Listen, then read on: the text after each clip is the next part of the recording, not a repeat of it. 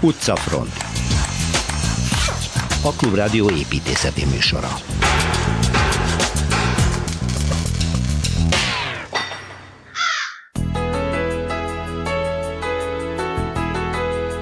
Már a múlt héten megközelítettük, de most részben be is járjuk Neápoliszt, vagyis Nápolyt Szilveszter Ádámmal. A Petőfi híd építés történetéről hallunk Kelecsényi Kristóftól. Kőbánya egyik minden visszállt a történelem során túlélő szent helye a Konti kápolna, Kovács Krisztina felfedezése. Közösségi és gyermekjátszóház a Dunapartján a Pankapart, az Archikon építész iroda csapatmunkájáról beszélgetünk Pólus Károlyjal és Nagy Csabával régi magtár ferde üvegtetővel, kortárs napellemekkel szerelve. Torma Tamás az alsó bogáton működő rendezvényházat mutatja be. Einstad, Nyócker, Pál utcai fiúk, Nos, az ismert szoborcsoport után egy hatalmas tűzfal képen is látható már a híres jelenet. Kozár Alexandra értékeli a Színes Város csoport legújabb munkáját.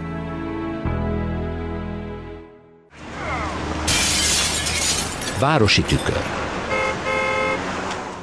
és akkor a napfényes Neápolisba megyünk el, most már ebből lehet tudni, hogy Nápolyba, Neapolis, ez arra utal, hogy ez görögök alapították állítólag ezt a részt, de hát ennél sokkal többet meg fogunk tudni, hiszen Szilveszter Ádám egyetemi tanár, Ibiliás építész, szabad művészetek doktora már múlt héten, Szerbusz Ádám elkezdted, ugye, mert akkor Szerbusz ott Péter. voltunk valahol mellette egy nagyon különleges helyen. Mátérában. Mátérában, és már Sos többek között. Többek között, és hát ugye ez Nápoly mellett. jártunk. Igen, Nápoly alatt van, és már akkor említetted Nápoly történetét, a magyar királyi vonatkozásokat is, és akkor megállapodtunk, hogy hát Nápoly megér sokkal többet, mint egy estét, sokkal többet, úgyhogy kezdjünk bele. A történelemmel kezded, vagy inkább mából megyünk visszafelé? Hát én nem tudom, hogy hogy, hogy kezdjem. Avval kezdem, hogy Nápolyt látni és meghalni. Az teljesen érvényes. És ezt úgy kell ér, érteni, hogy, hogy... Hogy addig nem hallhatunk meg, amíg nem látjuk igen, Nápolyt. Igen. Ez világos. Na most, hogy ez, ez, ez, ez rögtön nyilvánvalóan válik, az ember arra felé jár, ez nem biztos. Én kétszer mentem át úgy Nápoly, hogy nem vágytam oda. Tehát az első benyomás nem volt vonzó. Igen, tudjuk, az autópán érkeztünk, és, és a, a, a tengerparti utat választottam, és a kikötővel mentem el, ami mai napig elég rendezetlen. Hát egy kikötő milyen? Egy kikötő raktárakkal és, mm. és rengeteg érdekeltséggel, mert ez, ez a lényege a nápolyi történetnek. És, hát tegyük és... hogy Olaszország harmadik legnagyobb városa, egy egy milliós a lakosság igen. szám. Azt is kell tudni, hogy a 41. szélessége van, mint Barcelona és New York. Uh-huh. Igen. Tehát egy nagyon, nagyon jól benapozott és kellemes klímájú hely. Ami, ami miatt ez a város meg elragadó, az azért van, mert, mert itt az ott élő emberek azt mondják magukról, hogy mi nem vagyunk olaszok, mi nápolyak vagyunk. És mit kell ezen érteni? Hát a történelmüket kell ismerni, amit én nem akarok részleteiben ismerni, csak azt akarom elmondani, hogy, hogy ez egy fantasztikus adottságú, hatalmas nagy táj, egy prima kikötési alkalommal, és erre mindenkinek fájt a foga, aki a, aki a földközi-tenger ura akart lenni. Uh-huh. Tehát ezt nem akarom sorolni, de mondjuk annyit kell mondani, hogy görögök alapították, és nagyon hamar Bizánc gyarmata lett. Aztán jöttek a rómaiak, hosszú-hosszú sora van a, az itt megfordultaknak, amit viszont lényeges, hogy egyik hatalom se tudta azt elérni, hogy a város önigazgatását befolyásolja. Tehát, hogy ezt mindig a városi polgárok tartották a kezükben, a város vezetését? A mai, mai napig, igen. Aha. Aminek a lényeg az, hogy, hogy, hogy az itt, itt letelepezettek, akik egy, egy görög választelkezetet éltek meg, és, és fejlesztettek, tulajdonképpen korlátozó voltak abban, hogy, hogy nem volt élelmezésre alkalmas táj körülötte. Tehát mezőgazdaságra alkalmas táj nem volt, dimbek, dombok, hegyek, és ha ahol síkság volt, az meg mocsaras volt. Aha. Tehát ők rászorultak tehát, tehát rászorultak az élelmiszer importra. Igen, meg akar keresni való részvételre is, de főképp ennek a nagy kikötési lehetőségnek a hasznát élvezzék.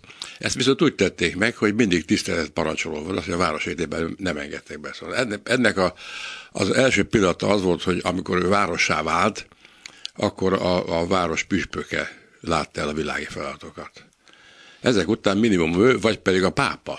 Maga a pápa. A pápák nagyon fontos volt, hogy, hogy az, az Itáliai való politizálásának egy, egy nagyon lényeges pontja, hogy Nápolyt őrizze. és, és rajta keresztül lehetett kapcsolatba kerülni a, a franciáknak, a burbonoknak, bárkinek. Uh-huh. Na most ez, ez miben nyilvánul meg? Hát abban nyilvánul meg, hogy, hogy ezek az emberek élik a városokat szeretettel, boldogan, lazán. Tehát amit, amit még egy német nem szívesen lát, hogy eldobott papírlapok, meg, meg sikátorba kifejezett madzagó lógó, fehér nemű és, és, és hát A déliek azok ilyenek. Ez ilyenek, de... Jól lazák, így van. Igen, csak ennek a, a, a pillanata ezek gyönyörűek. Na most csinálok egy olyan, olyan nem létező utat, hogy hajón érkezünk. Uh-huh. A kikötőben. Egy nagy hajón érkezünk, ami Igen. olyan, mint egy város. Tulajdonképpen a, a kikötő mellett épületeknek a, a, a legmagasabbját is meghaldó méretű hajó érkezünk. És itt van egy, egy pír, három közül az egyik, ami, aminek a, a fogadó épület az a 20-as években épült. Ez egy nagyon hosszú, hosszú elnyúló vámterületekkel, útlevélvizsgát, stb. Egy, egy, egy jól megépített épület vendéglátással, akár hosszabb ideig tartkozási alkalmasát téve magát. Az ember megérkezik, és egy, egy nagyon szép képet lát. Lát egy dombot, a dombon van egy, egy, egy kastély, ami egy múzeum, ezt Csertózának hívják, és, és San Martino Múzeum, egy nagyon jó anyaga, és mögötte egy erő, a San Telmo erről. Ez egy, ez egy fantasztikus szép kép, mert ugye egyébként is dimbek dombos a táj, de ez egy nagyon határozottan tengelybe állított pozíció.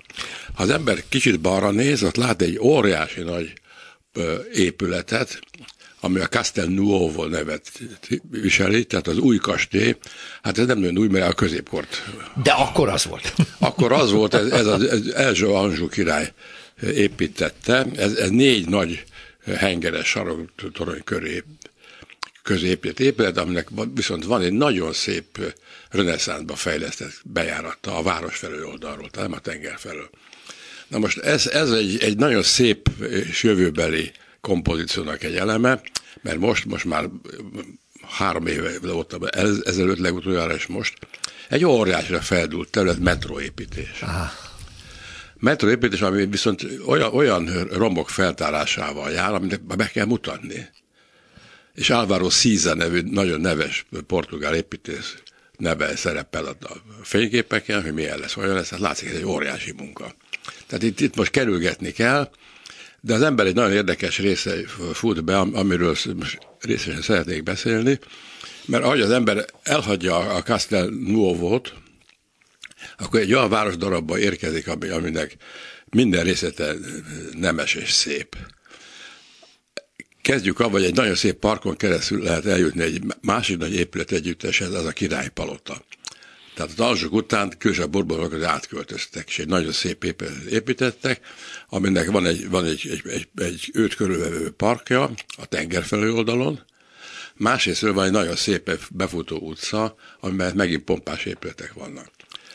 Ez a tér egyébként arra felé mozdul, amerre a Csertóza van, csak egy kicsit attól keletebb, vagy nyugatabbra fordul, és van egy nagyon nagy patkolagú tér. Ez a Piazza Plebiscito, és erre nézve főhomlott a királypalotának, ami nagyon szépen épített épület, téglap homlokzata van, sötét. Ez mikor épült? Melyik király alatt? Ez, ez Bourbon király Bourbon. alatt. Uh-huh.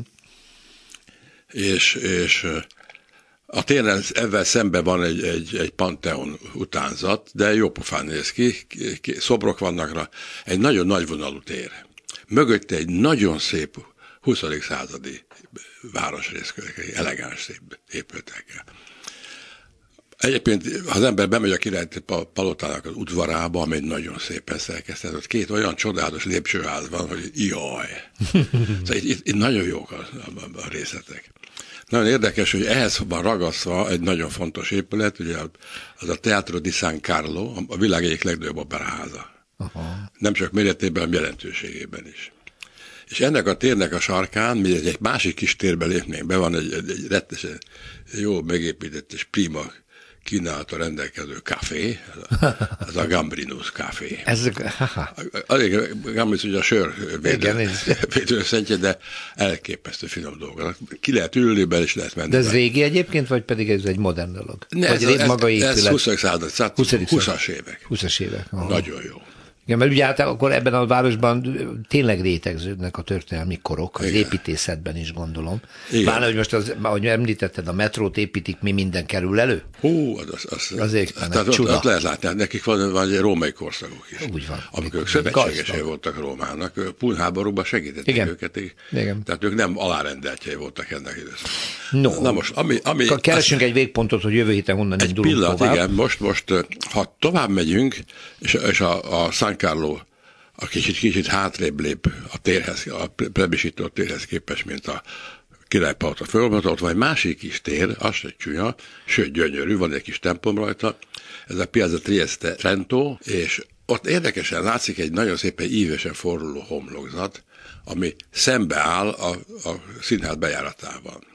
Az ember nem is tudja, hogy mi, mi, mire számítson, és kiderül, hogy itt van egy, egy kereszt alakú, fantasztikus, üveg lefedett, és egy nagy üveg kupolával, ami kialakított galéria, ami testvére lehetne a, a Milánóinak. Aha. Méretében nem olyan nagy, de, de kidolgozásában és kínáltában az pompás, egy gyönyörű.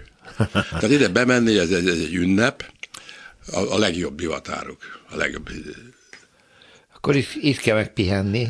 Itt kell megpihenni. Az első még, nagy körült után. Igen, még annyit, hogy ennek a másik ága, ami a, a, a Trieste Trento térből induló sugárútra vezet, az is nagyon fontos, és annyit mondanék, hogy ez a Via Toledo.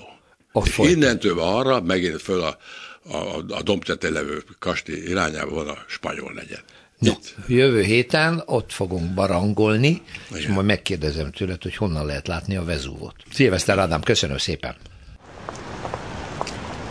Budapesti séta. Turisták kedvence Budapesten, Pesten és Budán egyaránt, hiszen egy hídről van szó, ez a Petőfi híd, ami 30-as évek végén épült, és ennek bizony nagyon gazdag a története, úgyhogy Kelecsényi Kristóf építész történésztől. Szervusz Kristóf! Szervusz! Nyilván azt kérdem, hogy akkor kezdjük az elejétől, mikor és hogyan épült meg? Hát az elejétől akkor kicsit megint csak vissza kell menni, Nos. mert hogy hát ugye azért azt tudjuk, hogy általában ha egy valamilyen szándéképítkezési ötlet fölmerül, és akkor az ötlettől a megvalósulásig azért hajlamos eltelni elég sok idő. Igen. És hát ugye mi az, ami a, a Petőfinak leginkább e, megágyazott, ez ugye a nagykörút volt, amit ugye hát már 1870-es évek a legelején ugye kijelölték a nyomvonalát, és hát ugye ez, ahogy a csatlakozik, a, a, vagy hát belefut tulajdonképpen a Dunába, ugye a Boráros térnél, ott hát végül is ott volt egy elva, elvarratlan szál. Na most ez azért sokáig nem zavart senkit, mert hát a rakparton is lehetett aztán ott észak meg dél fele fordulni, és hát eleve ez a déli része volt a körútnak az, ami a legkésőbb épült ki, tehát ez a századforduló tájékát jelenti. Ugye itt már van a körúton egy néhány ilyen kicsit szecessziósabb beütésű épület is. Na most a híd építés első komoly gondolata az 1908-ban merült Hoppa. föl, és uh, volt is uh, szándék, tehát egészen messze uh, eljutott a dolog, csak hogy hát azért mindenféle történelmi események, az első világháború, aztán az első világháborút követő ö, nehéz időszak, ezek közbeszóltak, és tulajdonképpen a 30-as évek elejére a gazdasági világválság, hát után kicsit még közepette, jutott oda a, a dolog, hogy, hogy el lehetett kezdeni erről komolyan gondolkodni. A főváros és az állam, ahogy az lenni szokott, sokáig birkózott, míg kialakult az az egyesség, hogy egyharmad, kétharmad arányban finanszírozza ezt a, a, a főváros és az állam, a kisebb rész volt az állam, a nagyobb a fővárosé, és engedélyt kapott arra is a főváros, hogy az ingatlan átruházási adót időszakosan megemeljék, és ez képezze a hídépítésnek az alapja. Hm. Tehát ennyire, ennyire ennyire, ennyire ö, ö, szorosra kellett húzni a nadrág szíjat. Na most egy másik történet, hogy közben kiírták a, a hídra egy tervpályázatot, hát egy mérnöki építészi tervpályázatot, amire érkeztek is szép számmal tervek, összesen 17 terv készült, és ennek az volt a különlegesség, hogy ugye a Petőfi hídra most nem akarok így nagyon ilyen hidász szakkifejezések belemenni, mert én se értek igazán hozzá, de ugye azért a hidak kapcsán ugye azt, azt szerintem úgy nagyjából mindenki meg tudja különböztetni, hogy ugye vannak olyan hidak, ahol az útpálya, tehát ahol átmegyünk, gyalog, autóval, vonattal, villamossal, ugye a fölött nincs gyakorlatilag semmilyen építmény, ez Igen. ugye a felsőpály, úgynevezett felsőpályás híd, ilyen például mondjuk tipikusan a Margit híd is, ahol hát Igen. gyakorlatilag ugye ne. És akkor vannak azok a hidak, ahol meg ugye mindenféle szerkezet fölénk emelkedik, még ugye függő hidak ilyenek, így van, meg egyéb hídfajták, Szabadsághíd, Erzsébet híd, Lánchíd. Na most ugye a Petőfi híd is egy olyan híd, ami hát a mai alakjában, meg eredeti alakjában is ugye hát ahol nincs semmi az útpálya fölött, de a tervpályázatra csupa olyan terv érkezett, ami bizony ilyen bizonyára, tehát egy ilyen, egy ilyen felé, felépítményes, úgymond nevezzük így most így kicsit pongyolául, tehát más típusú hidakat tartalmazott. És ez azért volt, mert nagyon meredek, tehát nagyon nagy magasságba föl kellett vinni az útpályát a Duna fölött, hogy ugye a hajózást ne zavarja. Ugye ezek a hajózási szabványok, ezek mindig egyre komolyabbak voltak, tehát mindig lehetett még, még, még két métert, még 50 centit az összes, tehát ahogy nézzük a hídjainkat, ugye a leg, leg, legkevésbé meredek úgymond, tehát ha az ember mondjuk biciklizik, akkor érzi, de sokszor autóból is lehet érezni, hogy mennyire kell ugye fölmászni úgymond a városból a hídra, és hát nyilván a Lánchídra jellemző a legkevésbé, és hát a legmodernebb, legújabb hídjainkra meg a legjobban. Na most ugye a Petőfi ebből a szempontból viszonylag újnak számít, és, és hát itt ugye ez, ezt az óriási magasságot meg kell közelíteni, és erre csupa ilyen megoldást adtak a mérnökök.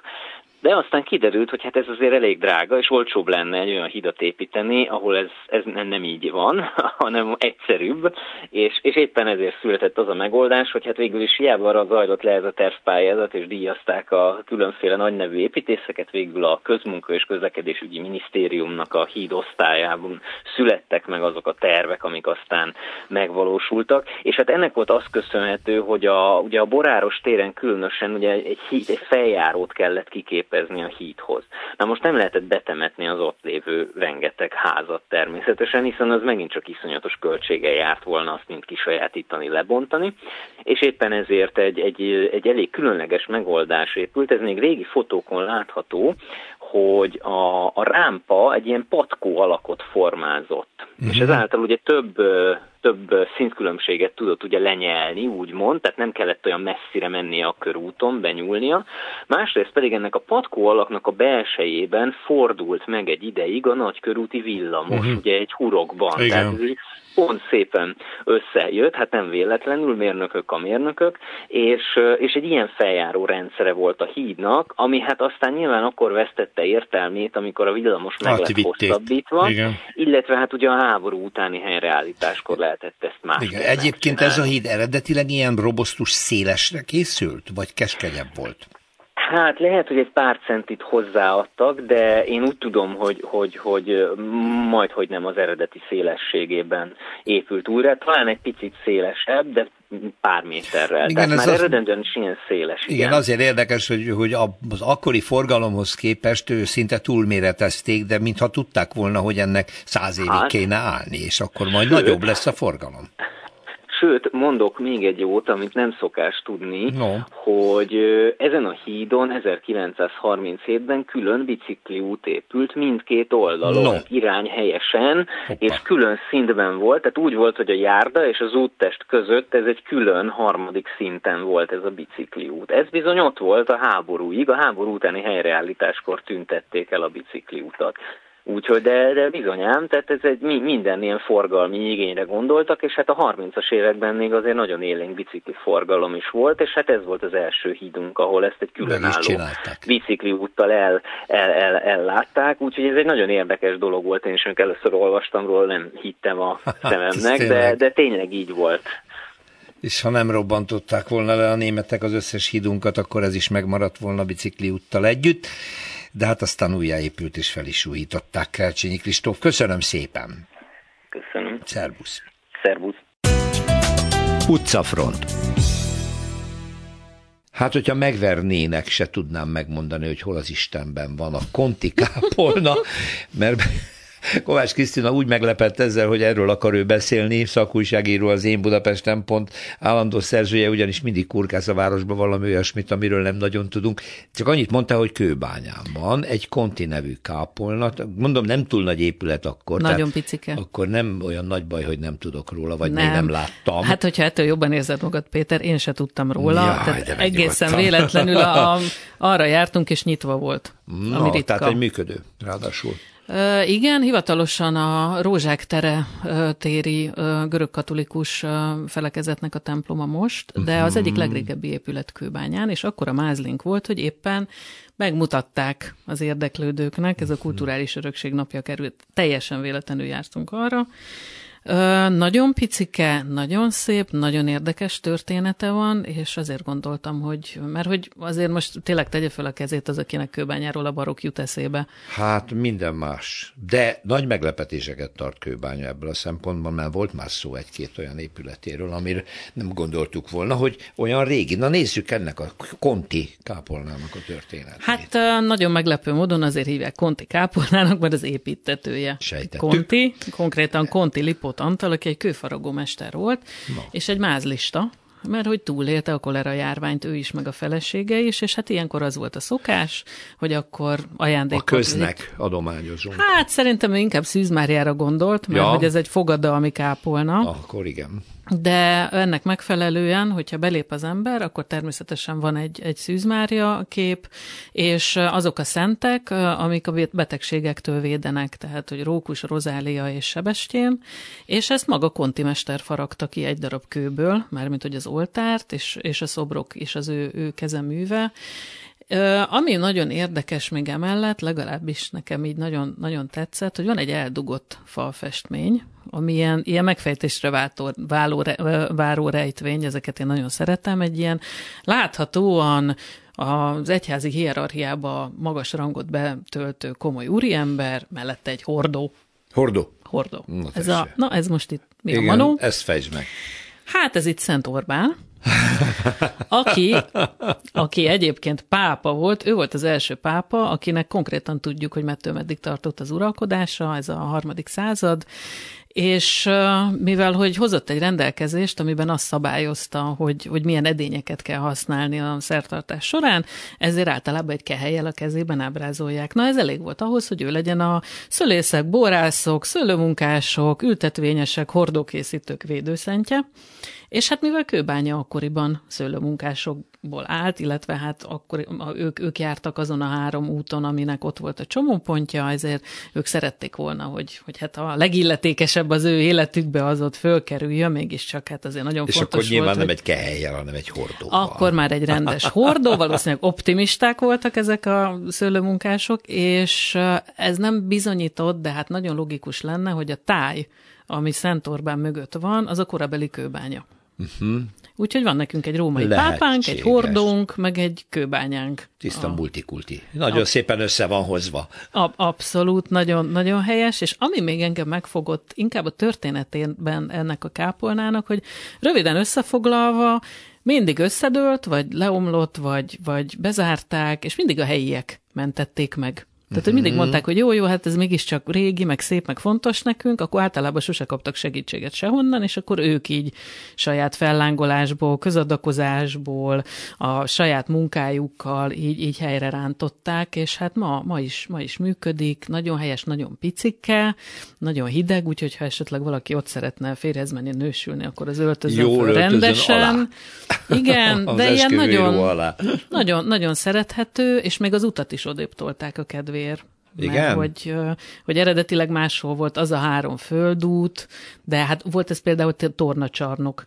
Tehát uh, mielőtt megépült volna a Szent László templom, az a nagy, szép szecessziós, akkor ez volt a plébánia templom. Uh-huh de hát tényleg egy ilyen nappali méretű valamit képzeljünk el, úgyhogy a kápolna volt a szentély, és fölhúztak egy ilyen könnyű szerkezetes valamit köré, és hát amikor később a, a nagy templom lett a plébánia templom, akkor ez lett a kőbányai tornak klubnak a, a tor, tornak klub által használt helység. Na, úgyhogy szegény, mi mindent ért meg. Pra- de... Praktikus, praktikus népek ezek a kőbányaiak, Nagyon nagy meglepetés volt, nagyon szépen van helyre tartva, nagyon érdemes oda elmenni, és hát hogyha meglepődik az ember, hogy miért vannak ikonok most jelenleg a, a, az oltáron, akkor ezért, de ez, ez nekem azért tetszik még pluszban, mert ugye van az a klasszikus pantokrátor ikona, az ítélő Krisztus, az egyik kezében a, a könyv, amiben a bírálat van, a másik pedig az irgalomra a felhívás, és ez is azt mutatja, hogy egyszerre igazságosnak és irgalmasnak is lenni az akkora feladat, hogy arra csak a megváltó képes. Ez is ott van a templomban, akkor is megnézhető. Illetve a, a között, igen. No, hát akkor kö... melyik részén, hogy segítsünk a hallgatónak? Meglepő kápolnatér. Jó, Óhegy akkor tudjuk, egyébként. és a nagy templom közelében van ezek szerint. Nö, nincsen messze. Nincs messze. Hát köszönöm szépen Kovács Krisztinának. Én köszönöm. Menjünk tovább jövő héten Budapest valamelyik eldugott helyére, jó? Perspektíva. Ha jól emlékszem, a média építészeti díja versenyén helyezést ért el. Hát jó néhány évvel ezelőtt egy fiatal tervező munkája egy magtára tervezett át kulturális központtá, de úgy megvan bennem az emléke, hogy kivetítette Igen. ezeket a rajzokat, Torma Tamás pedig már egy kész magtárról tud beszámolni, mert szia, ott jártál Bogáton, eredetileg alsó Bogát, ahol ez ezt átépítette ez a fiatal srác, hogy hívják őt? Miltény Miklós. Uh-huh. Akkor még pár éve valóban ezzel díjat is nyert. De ez egy csodálatos dolog, hogy egy egyetemet azt hiszem akkor végzett fiatal. Nem, mert ő azt hiszem most már annál idősebb, de még a, a fiatal. Akkor jó, akkor lehet, hogy tévedek, igen. de hogy jó látni egy megvalósult elképzelést, ahol kevés kompromisszum van, mert ő nagyon merészen egy régi magtárat áttervezett, úgyhogy van neki hagyományosan a megőrzött homlokzati része, van neki vadonatúj felső része, nagyon merész építkezés, és az, hogy az a funkció, amit beleálmodott, ugye ez a német nemzetiségi önkormányzatnak a, az egyik kulturális központja, jól tudom. Én úgy tudom, hogy egy rend, hát rendezvénytér, rendezvénytér inkább, inkább így, ott van egy kastély, és ez annak a birtoknak Annak a, a része, része volt ez a magtár. Bogát, alsó bogát, felső bogát, ez Kapos, tehát Somogy megyében járunk. Kaposvárról van körülbelül egy ilyen 20 kilométerre, Aha. és Hát ugyebár rengeteg ilyen kis kallódó kastély. Kis kastély, nagy Lehet, kastély. hogy még a kastély is még kallódik, de nagyon gyakran azért ezeket már felújították, de ami végképp az enyészeté, az a hozzá kapcsolódó gazdasági épületek, főleg ha nem közvetlen mellette van. És ilyenek általában a magtárok, tehát elég sokat, legalábbis az én fejemben elég sok ilyen pusztuló van. Nem könnyű velük kezdeni valamit, mert ugyebár általában ö, alacsony belmagasságuk és relatíve sok szintet. Tehát ö, lakó értelemben nagyon nehéz átalakítani, de vannak nagyon jó át, ö, átalakítások. Például Moson Magyaróváron van egy ilyen ö, interaktív ö, játszóház, ilyen csodák palotája-szerű, fantasztikus uh-huh. és bizonyos értelemben a, az Átkóter Budafokon van egy volt sörgyár, ha jól emlékszem, talán a Hagemacher uh-huh. sörgyárnak az épület, és az alsó szintjén, ami egy nagy kiállító tér, és ugyanez a fa, egy hatalmas, robosztus, öreg faoszlopok. Szóval az igazság, hogy ezek a magtárok borzalmas teherbíróak voltak, azért képzeljük Igen. el, hogy egy 100-200 négyzetméteres fedémen hány tonna magvat kellett Igen. ugye buzát vagy kukoricát tárolniuk, irtózatosan robosztus épületek, olyan tartószerkezetük van, hogy jobb, mint a beton, szétverni Igen. nem lehet, csak alacsonyak általában. Igen, ez a baj. Most itt a, az igazi újdonság, ja, és ugye bár a magtáraknak ö, apró ablakaik vannak. Így, így van. Tehát ö, fénymentesnek kellett igazából lenniük, de azért szellőztetni kellett. Igen, de kicsi ablakokkal. És ezt úgy oldotta meg ö, Miltényi Miklós és a, nyilván a kollégái, hogy eh, a tetejét, mint hogy egy ilyen kis fedélszéket egy kicsit megnyitották volna, olyan 20 20-25 fok magasságában, tehát egy felülvilágítás kapott, üvegtető, és még az épület teteje is kapott egy ilyen üveg hasábot tulajdonképpen, amivel ez megemelkedik, ez a ferde tetőszerkezet, igen. Egyébként rendezvényközpont, látszanak ezek. Tulajdonképpen a, a nagyon szép benne ez az ellentét a réginek és az újnak, tehát a, a kipucolás utáni régi, szép, masszív faoszlopok, ott vannak a és térben. a nagy tér ebből a Hát azért elég különleges az ilyen, felül, az ilyen felülről jövő fény, az Igen. mindig különleges. Igen. Tehát például esküvők valamennyire kastélyhoz tartozik, ami szálloda, és rendezvényközpont, és de hát innen Budapestről nézve, mert nyilván ott sok, mindenre, sok minden egyébre is használják a környéken, leginkább egy, egy megmentett régi épület. Még egyszer Bogát. Bogát, Somogy megyében. Somos, Somogy Kaposvártól mindössze 20 kilométerre, ha valaki közelben jár, a kastély miatt is, meg a Magtár miatt egy is érdemes, érdemes, érdemes bemenni. ejteni. Torna Tamás, köszönöm szépen. Én is köszönöm. Magas lesen. Sokszor nehezebb egy meglévő épületen belül kialakítani új tereket, vagy egy meglévő épületet átalakítani, mint egy egészen újat készíteni. Ez mindig egy nagy kihívás. És most egy ilyen feladatról fogunk beszélni, amit valamikor nyár közepén adtak át az Újdiput városban, lent a, a parton, és a Dunára néző térről van szó. Itt épült meg a Panka nevű tulajdonképpen szabadidős gyermekfoglalkoztató hely az önkormányzat jó voltából, hála jó Istennek a 13. kerületi önkormányzat ilyenekre gondol. Van egy hasonló játszóház már a, a, a Pannonia utcában, és ez adhatla az ötletet, hogy a Panka Part néven, nem tudom a nevet kiadta, mindjárt megtudjuk, egy fantasztikus nagyon-nagyon átlátható belső terekből álló épületrészt alakítottak át, mégpedig ezt a közbeszerzést az Árhikon építész iroda nyerte meg, tervezői Pólus Károly és Nagy Csaba itt van a stúdióban, szervusztok, már nem először találkozunk. Szervusz. Itt valamikor valami műhely volt, hatalmas üvegportáljai vannak, de a belső tereit most csak fotón láttam. Mi volt a feladat? Még egyet hadd hangsúlyozok, no. hogy azért volt ennek egy anyukája is ennek a no. projektnek az irodába, Reményi Petra, hívják, aki most Amerikában van, és neki is van kisgyereke, csak kimenték a férjével dolgozni, és annyi apropója van az egésznek, hogy, hogy ez egy nagyon pozitív funkció, és különösen azok az anyukák, akik tudják, hogy milyen jó lehetőség, együtt tölteni időt a gyerekkel, vagy akár külön is, meg fejleszteni és programot csinálni nekik. Mert most, hogy kiment Amerikába, most pont ez hiányzik. És látja, hogy magára maradt, igen. Magára maradt. Ha el akarsz menni, nincs ez a heti X program, hanem alig van program, és azért is nagyon sokat kell fizetni. Aha. Tehát ez egy óriási Most ez a hiány mutatja, hogy ez a pankapart, ez mit pótol, mit, mit pótol családok mit számára. Ez annyira, annyira fontos volt az ő számára, hogy ő elment Gyesre, és Gyesről babysittert fogadott azért, hogy a kivitelezés alatt tervezőként végig tudja vinni és felügyelni, koordinálni tudja és a munkát. végre, amikor készletre el kellett hagyni Igen. a Magyarországot, tehát azért, azért üzentek neki, meg külditek a képeket, hogy milyen jól működik, nem?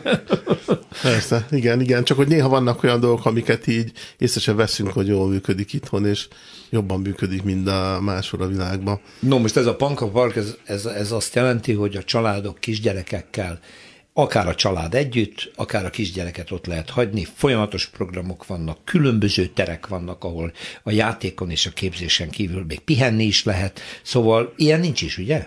Hát a Pannonia utcában van, ott, ugye, ott és, már nyílt és korábban. annak a sikerén és a programjain felbuzdulva született meg az ötlet, hogy amit itt említettél a, a, az újpesti rakparton ennek az épületnek a földszintjében, a Palatinus háznak a földszintjén volt egy, egy nagyon romos terület, portálok már minden hiányzott belőle, ez ott állt üresen, és akkor az önkormányzatnak volt az a, az ötlete, hogy akkor egy, egy másik ilyen helyszínt hozzanak létre, picit a programokat is akkor el tudják osztani, és a korosztályokat is, ugye alapvetően ez nullától hat éves korig Igen. van, de ugye a nullától három éves korú gyerekek, és a háromtól hat éves koroknak picit más elfoglaltságok valók, és akkor gyakorlatilag innen indult, indult az ötlet, hogy akkor valami hasonlót készítsenek, mint a Pannonia utcai, és adott volt a, a, a helyszín, ez a durván 250 négyzetméteres alap. Iszonyatos belmagassággal, és fantasztikus üvegportálokkal a Duna felé nézve, és a építészeti kihívásként azt olvasom, építész fórumon, hogy ugye itt a kulcs szó az átte, átláthatóság, áttetszhetőség, a terek egymásba láthatósága? Hát így van itt, ami mindig így nehéz, hogyha különböző foglalkozások vannak egymás mellett, akkor egy rész ugye jó, hogyha nem hallatszik át, vagy ha nem zavarja, de másrészt, hogyha bemegyek ebbe a, a közös központi térbe, azért jó tudni, hogy van ott mellettem valami. Tehát nem baj, ha átlátok a nem másikba? baj, ha átlátok a másikba valahogy, és hogy melyik tereket kell szeparálni, és hol van az, ahol átláthatok. Egyébként ez egy nagy tér volt? Ez a valamikori üzlethelyiség, vagy, vagy műhely, nem tudom, mi volt ott. Hát ezek mindig olyanok, hogy egy teret is lehet belőle csinálni, de mindig leválasztották, tehát pilléreken állnak ezek uh-huh. a házak, gyakorlatilag ilyen falszakaszok uh-huh. vannak, de gyakorlatilag egybe nyitható. És akkor a, a dolognak a lényege az volt, hogy folyamatosan természetes fényt kaphat az egész tér, gondolom, mert olyan nagyok ezek az Ez egy sarok, tehát hogy ennek az, az a szerencséje van, hogy elég sok oldalról jön, jön be fény, és amit itt meg kell oldani, az általában mindig ugye ezek az alapkérdések, fény, akusztika és funkcionalitás. És akkor erre még egy atmoszférát is rá kell rakni, ami nekünk szerintem itt különös volt, vagy így egybe próbálunk minél inkább dolgozni, hogy egyszer van maga ez az építészeti, belső építészeti millió. Uh-huh. És erre most, ami még rárakódott, hogy magát a játékot is nálunk tervezte meg Horváth Kriszti kolléganőm egyébként, hogy van egy ilyen hajó berakva az egészbe, egy, ami, egy, egy ilyen játéktárgy, amiben lehet bujkálni, fölmászni rá, ez a fő attrakciója. Ugye ez leszokott válni az építészetről, meg belső építészetről is, és ezt ilyennel foglalkozók szokták megcsinálni, de itt ez volt ennek magának, ennek az alapterveit is mit csináltak. Tehát be van építve magyarul egy hajó. Hát van, ugye alapvetően, ami még ehhez hozzájött, hogy általában mindig több helységet szeretnének, mint amennyit olyan optimálisan be lehet tenni, Igen. és akkor e, itt van két külön foglalkoztató, és egy nagy játszóházi rész, és ebből az egyik foglalkoztató tér az egy belső tér, és amiről itt a Csaba beszélt, hogy e, oda a fény e, gyakorlatilag közvetetten ezeken az üvegek felületen keresztül jut be, és ez a hajó azon a részen van, ami meg egy ilyen játszóházi rész, a foglalkoztatók azok alapvetően üresek, hogy ott a különböző fejlesztések, egyéni vagy csoportos fejlesztéseknek a, a flexibilis volt, az biztosítható legyen. Hát ez olyan, mint egy váró, csak ugye a felnőttek úgy is várnak, hogy van egy lanzs, aztán hátradőlünk, a gyerek azért szeret valamit csinálni közben, Igen. és ezért van a jó. A, nagyon nagy a belmagassága ennek, ugye? Ezt osztottátok, vagy megmaradtak ezek a hatalmas terek? Hát az udvar felőli hátsó részen, hogy ezek a kiszolgáló funkciók vannak, ott osztott, munkatermekben meg megmaradt a ez a nagy, nagy, nagy, nagy belmagasság. És ez is hozzátartozik a világossághoz, gondolom, mert Hát ugye, meg a levegő, tehát hogy azért nem mindegy, hogy mekkora légtér. A légtér, így van. Uh-huh. Azért nem véletlenül csináltak, hát régen a kórházakat is megnézzük, az volt az elf, hogy nagy legyen a belmagasság, pont azért, mert egy gyógyulást is elősegít, hogy nagy térbe vagyunk. Az nagyon nem ugyanaz, mint egy alacsony térbe fújjuk be a levegőt, és kapkodjuk utána, meg kifújjuk, de alacsony. De hát az, itt adott volt ez a nagyon nagy adott belmagasság. Volt, adott volt, de ez, ezért sem akartuk így megosztani, hogy lehet, hogy fizikailag meg lehetett volna osztani, de egész más egy ilyen... Ugye itt a gyerekek vannak, játszanak, foglalkozások vannak, csúsznak, másznak, tapogatják a falat, az oszlopot, a mindent. Itt nagyon nem mindegy, hogy milyen anyagokat használtatok. Károly, mi jellemző? Hát itt azért alapvetés volt, ami a legtöbb épületünknél, ahol törekszünk el, hogy természetes anyagok legyenek. Tehát fa. Tehát fa, uh, vagy linoleum a PVC helyett. Igazi linoleum, uh, tehát igen, amit a, nem a köznép annak nevez, igen, igen, mert az PVC. Vagy olyan kerámia burkolatok, amiknek a, a, a színe textúrája, tapintása megfelelő. Tehát, hogy igazándiból a növényeket át gondoltuk közösen a Petra. Ebben is tényleg az utolsó növény kiválasztásáig részt vett a textilek. A, Igen, az is nagyon fontos. Itt például az is, hogy a függőnek milyen a mintázata, ez is, hogy gyakorlatilag az elsőt, amit kiválasztottunk, az leegyeztetésre került ott a, a, a foglalkozások vezetőivel, és akkor végül is egy kevésbé mintás eh, került berakásra, mert az fontos volt, hogy, hogy minél, eh, hogy mondjam, sterilebb vagy egyszerűbb eh, környezet legyen mert hogy a fejlesztéseknél ne vonja el a gyerekeknek a, a, a figyelmét. Ez az, amiről szintén a Csaba beszélt, hogy ezek az üvegelválasztások, vagy akár az utca felé, hogyha foglalkoznak egy gyerekkel, hogy az ne bámészkodjon el a járókelők felé, hanem akkor arra figyeljen. Igen, a gyerekek elég nagy terhelést jelentenek a belső tereknek. A sajátaimról tudom, hogy hány garnitúra bútor ö, látta annak kárát, hogy ők szépen fölnőttek, és hol taposták a ö, foteleket, hol másztak rajta, hol már tologatták a járműveket, a játékokat, stb. Tehát, hogy itt az anyagállóság is nagyon fontos, gondolom, vagy ezt nem kell külön figyelembe venni? Hát de figyelembe kell venni, ezzel együtt nyilván ezeknek a tereknek valamilyen amortizációja lesz. Hát, úgy is lesz, persze. De tekintve, hogyha nézzük, mi óvodákat, bölcsödéket is szoktunk tervezni, tehát onnan azért megvan a tapasztalat, meg a visszajelzés, ami ide szintén be tudott épülni, de azért ezeknél a nagyon fontos, és szerencsére a kerület erre fordít is figyelmet, a, az üzemeltetés során a karbantartás, vagy az odafigyelés. Két részből állnak a bútorok, egyrészt van a beépített bútorok, meg a mobiliák. A beépített bútorok és fa, falburkolat az nagyjából itt legnagyobb részen fa. Tehát, hogy olyan, ami azért így bírja a használatot, meg hogy hozzá nyúlnak. És akkor ezen felül vannak a mobiliák, amik állandóan változnak, hogy kell-e, meg milyen mobiliák kellenek. De a beépített bútor része például a, a recepciós pult, amit úgy uh, találtunk ki, hogy az egyben egy játék is. Ilyen kis lukacskák vannak benne, ahol kis pöcköket, színes pöcköket lehet berakni, és azzal mintázatokat kiírni. Tehát, hogy minden egy picit más legyen, hogy ne olyan a recepciós itt pult itt, mint nem tudom, mint egy kocsmába, vagy nem olyan, mint egy szállodában, hanem lehessen látni, hogy az itt gyerekjátszóház. Ez azért is izgalmas, mert ugye építészet, belső építészet itt egybe van. Ugye egy óvodát készíteni, ott az abszolút ugyanolyan fontos, hogy minden egyes ellen, burkolat, minden játék, minden, minden a helyén legyen, az nektek kell megtervezni. Hát amire egyébként az ilyen projektek jók, olyan irodánál, mint, mint mi, akik azért nagyon nagy házakat csinálunk meg egy kicsit, de egy nagy háznak a építése, meg tervezése együtt körülbelül három-négy év az átfutása. Addig egy ilyen projekt az egy év alatt lemegy. Igen. Tehát, hogyha egy fiatalabb kollega ezen pont jól ki tudja tanulni azt, hogy a ötletéből hogyan lesz valóság, illetve, hogy ott milyen szempontokat kell még figyelemben, és akkor mindjárt van egy ilyen visszajelzés is, hogy mi sikerült, meg mi nem. Tehát ezek a projektek számunkra nagyon fontosak, ezek a kis gyors projektek. Önkormányzati megbízásról van szó, ami lassan olyan, mint a fehér holló, nem?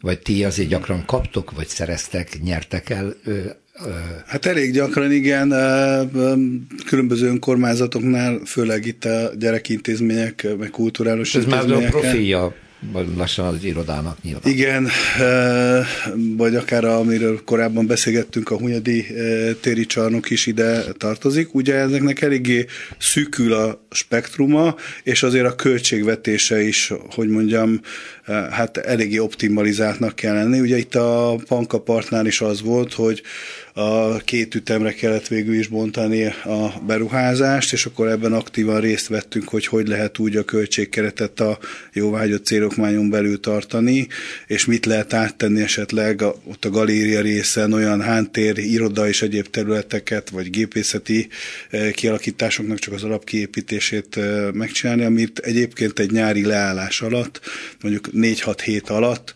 eh, második ütemben az önkormányzat meg tud valósítani. Csak az ilyen kis projekteknél, hogy nekünk most egyszerre igazából három darab van. Igen. Abból a, van egy másik, ami e, ilyen nemzetközi forrás együtt e, önkormányzattal, ez egy ilyen Art Tech Center, ahol workshopokat tartanak, nagyjából ennek az árt ilyen technikai művészetek tárgyában, ez a 14. kertben a Bartók negyedhez kapcsolódó uh-huh projekt, ugye ez egy ilyen vegyes finanszírozás, aztán volt az egyszülős központ, ami egy alapítvány, és az alapítvány finanszírozza meg. Tehát ilyen közösségi dolgoknak azért többfajta modellje van, nem mindig önkormányzat. Uh-huh. Lehetnek ezek civil. Hála jó Isten, ez most csak azért jutott eszembe, mert hogy, hogy szóba hozzam egyáltalán, mert ugye a Panka parka, parta az júniusban át is adtátok, ugye? Tehát nyáron, igen, nyáron elkészült, és nem tudom, hogy fél év leforgás alatt az árak hogyan változtak, hogy egy önkormányzat meg tudná ma csinálni, mert ugye elég el van szabadulva. Hát ugye meg az üzemeltetések is szerintem hát a, arról nem is beszél. Ezekben a azért ezek, ezekben a projektekben most majdnem mindennél, ami önkormányzati is, azért nagyon erőteljesen benne van, ez a gazdaságos üzemeltethetőség. Na és ez a jövőben még inkább így lesz. És szerintem is ez most nagyon-nagyon bejött szerintem a projektjeinknél. Igen, tehát a legtöbb projektnél azért mi erre próbáltunk figyelni, most egy szintén a 13. keretben egy óvoda projektünk eh, kezdett el épülni, de ott például már most eh, azt eh, kellett megvizsgálnunk, hogy a teljes egészében a távhőről való leválás, mert ugye a távhőárak is nagyon megugrottak, picit nagyon, a igen. gáztól elcsúszva, hogy mennyi idő alatt és hogy tud megtérülni, és milyen olyan alternatív energiállátási módok lehetségesek.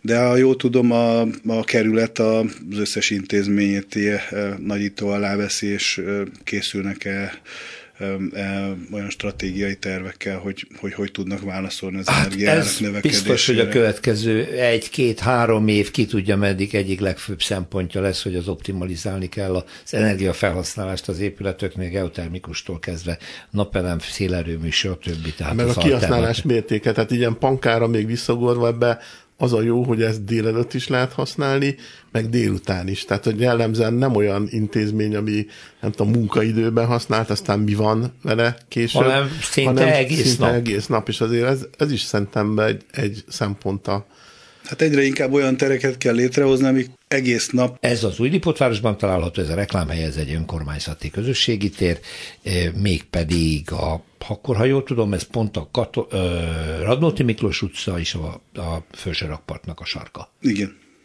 Várunk oda mindenkit. Köszönöm, hogy itt voltatok. Sok sikert. Köszönjük. Köszönjük. Utcafront. Gazdagodik a nyolcker egy fantasztikus képpel, nem tudom hány négyzetméter, de Kozár Alexander ezt mindjárt elárulja, szia! Szervusz, Mert hogy egy újabb homlokzati, illetve hát tűzfalképről van szó, ugye a Színes Város csoport készítette, és hát ha nyolcker, akkor Pál utcai fiúk, és ezzel a Corvin program, építészeti program részévé is válik ez az óriási falfestmény, ami előzménye van, hogy a kerületben Szanyi Péter szobrászművésznek már az Einsteinról van egy szoborcsoportja, ami Igen, nagyon híres és nagyon-nagyon jó. a Práterben. Egy és öt fős így van. szobor, és hát akkor rögtön itt egy picit a kettőt vessük össze, Na. bár ugye ez széna és szalma, meg alma, meg körte, mert ugye az egyik szobor, a másik pedig tűzfa, és mind a kettő a maga nemében nagyon-nagyon érdekes és értékes. Például a Szanyinak a szobra, hogy kijössz abból a házból, ami előtt van, ugye rögtön jobbra lesznek a pásztorfiúk, a vörösingesek, és balra játszik a három három fiú, és hát az ő alkotása ö, tulajdonképpen hűbb a valósághoz, mert itt három fiú játszik a golyókkal, nem csak a nemecsek, hanem a kolnai és a vejsz. Igen. Míg a búzás e, Aliznak a falfestményén ott valami miatt, nem tudom miért, csak a nemecsek, nemecsek. és az egyik társa, én az arca alapján a kolnait satszolom, látszik. És az egy sokkal vidámabb alkotás, tehát egy-két fokkal, mármint a tűzfal, vidámabb, mint amit a helyzet, ugye ez az Einstein hát hogy mondjam, bennünket, ugye az erőszakot, a visszavonhatatlanságot, azt, hogy ott megjelennek a vörösingesek, kimondják ezt a szót, ami németül egyébként tulajdonképpen teljesen más jelent, de az akkori 1906-ban írt regényben, a gyerek nyelvben Molnár Ferenc ír is róla, azt jelentette, hogy megjelenik az erősebb, és Elveszi. bemondja ezt a szót, hogy Einstein, és akkor onnan nincs menekvés, át kell adni azt, ami éppen a te tulajdonodat képezi, legyen az golyó, vagy föld, vagy játék, vagy bármi.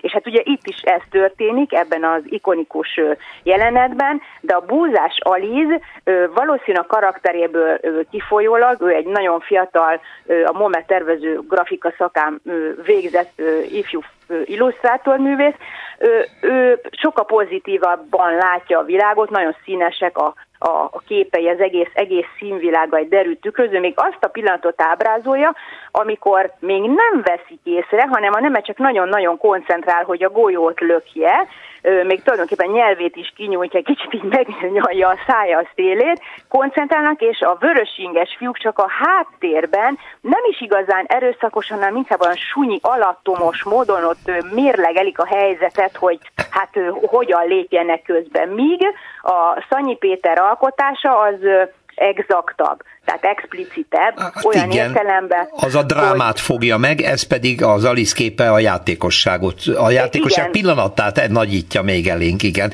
A maga de, nagyon de jó, színes. kettő jelen van. Bizony igen. jó, bizony jó, mert a területhez illik. Illik a területhez, és noha az bronzszobor, és ugye manapság már úgymond szoktuk szidni, meg divat szidni a bronzszobrokat, de oda valahova mégis ebbe az eklektikus kerületbe, ahol ugye ott vannak a Korvin ő, sétány, ő, modern, ő, hát nem túl fantáziadús épületei, ott vannak a régiek, hol felújítva, hol teljesen lepusztulva, lepusztulva és akkor még bejön ez a bronz anyag úgy, hogy ez egy térben nagy, mert az alakok között, te be tudsz menni az alakok Igen, közé. Ez a jó a bolyók benne. a földön van, és ugye kijössz ott azon a portálon, vagy a kapun, és jobbra van a két fiú, hiszen nem is tudod, hogy most melyik melyik, és, és balra vannak ugye a, a Pál utcaiak, az egyik, hát ilyen féltérdre ereszkedve tulajdonképpen, hogy löki a golyót, a nemecsek, a másik Google, a harmadik pedig így a googolás és az állás között, és ez az egész mozdulat ugye olyan, hogy hogy olyan, olyan benne van az egészben a fenyegetettség, hogy na most meddig tart ez a játék, mert ugye félig vannak a mozdulatok, nem igazán Google le, csak félig. Félig ereszkedik térdre, tehát ott ők koncentrálnak a játékra, miközben hát olyan nagy rössel jönnek ott a Igen. másik oldalról a, a, Jó. a fiúk. Nagyon-nagyon látványos, ez a Színesváros csoport már túllépte összességében működése során a 60 ezer négyzetmétert, Igen. amit lefestettek, és ilyen fantasztikus képeket varázsolnak. És már Londonban, Berlinben és A világ és különböző helyein, igen. Festettek, és nem tudom, tudod-e, hogy Viktor Vazarelitől származik Igen. maga a koncepció, ez a színes város, és ő, ő hozta létre ezt, ő gondolta azt, hogy ne csak a galériákban és a múzeumokban legyen az utcán. a művészet, hanem bizony ott az utcán. Na hát. És hát nagyon érdekes még, és ezt most nem feltételen rossz értelemben mondom, hogy az egész Korvin Szigony projektnek ez egy olyan szempontból is ikonikus alkotása, hogy itt volt ugye a lepusztult nyolckert, de hát mégiscsak a grund, és Igen. ugye ezzel az enstanddal, hogy ugye azt a valamit elvették, és lett helyette ez, úgyhogy ő, szerintem ők nincsenek is tisztában azzal, hogy ez mennyire, mennyire szimbolizálja az egész tevékenységüket, és hát itt nagyon színesen, ugye. Nagyon színesen, és lehet, hogy talán azért ezt a művészt kérték föl, mert, mert ugye egy új érték teremtődött ezáltal, egy teljesen más, mint a régi volt, de valami megszűnt, és valami lett helyette. Na hát, ez, ez a kép, ez, most már viszont remekül szimbolizál. Kiváló program oda sétálni és megnézni ezt is. És ha igen. már igen, akkor utána Szanyi Péter Szobor csoportját a Práterben. Köszönöm szépen, Kozár igen. Alexandra. Szervusz, minden Szervusz, jó. viszont hallásra.